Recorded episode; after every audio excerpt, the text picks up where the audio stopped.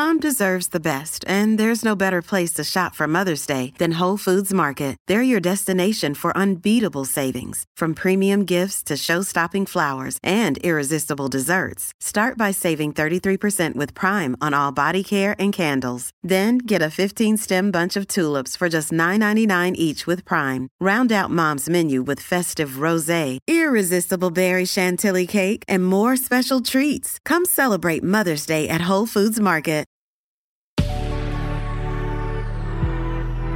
Good risings. I'm Jackie. And I'm Brian. And this is Grateful Grains. Welcome back. As a reminder, the goal of this week's conversation is to potentially help identify those thieves of consciousness that take control of our minds and prevent us from living in the present moment. It's those ruminations of grudges, blame, fear, anxiety, guilt, and regret, just to name a few. Right. It's all about those inciting incidences that either cause trauma or trigger old trauma. Big events or little instances that though isolated to a specific individual or circumstance, have a tendency to affect our perception of the world at large. That is, after all, what trauma does. We got it started on Monday with broken promises. Yesterday, we talked unmet expectations. Today, we're digging in on moments of weakness. Today's topic is a tricky one because it is undeniably subjective and personal. There is no broad sweeping statement that can be made about moments of weakness how often we allow for them, if ever, and when to walk away. Because of this, the conversation is destined to become another conversation about discovering our values and non negotiables, communicating them clearly, defining boundaries and expectations, and generally being on the same page in our relationship.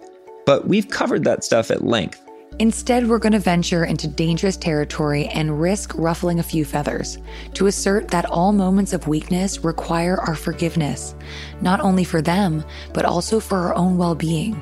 Again, this forgiveness does not mean we continue accepting abuse or lies or excuses. Forgiveness is to free ourselves of a betrayal's echo throughout the course of our lifetime. Forgiveness doesn't necessarily mean we stay, it means we close the chapter whether we stay or leave. We dove right into some of the more extreme moments of weakness without discussing the shame spirals that can come from even the little ones. When we fall short of our goals or ambitions because our willpower runs low. When we miss a gym session after telling ourselves we wouldn't. Or sugar binge when we swore we'd quit. Or when we fall off the wagon after going sober. In these cases, forgiveness is the only path forward. And maybe that's the perfect way to frame the idea that forgiveness is always the only path forward. Anything less, and we're left with the echoes of regret, or grudges, or blame, or anxiety, those things that bleed us of our ability to be present and to experience life at its fullest. Maybe it serves us to have a thorough working knowledge of why we fall short, why we experience moments of weakness when our willpower runs low. Maybe it serves us to understand that everything from diet to exercise to sleep to our lived experience informs on just how much we can take from one day to the next before we buckle. And maybe it helps to know that values aren't always black and white. They're often shades of gray that vary in specificity and importance, even when two people appear to share the same. Regardless, when it comes to moments of weakness, whether our own or others, it's the tool of forgiveness that we have to wield no matter how we decide to proceed. We'll be talking more specifically about that process tomorrow.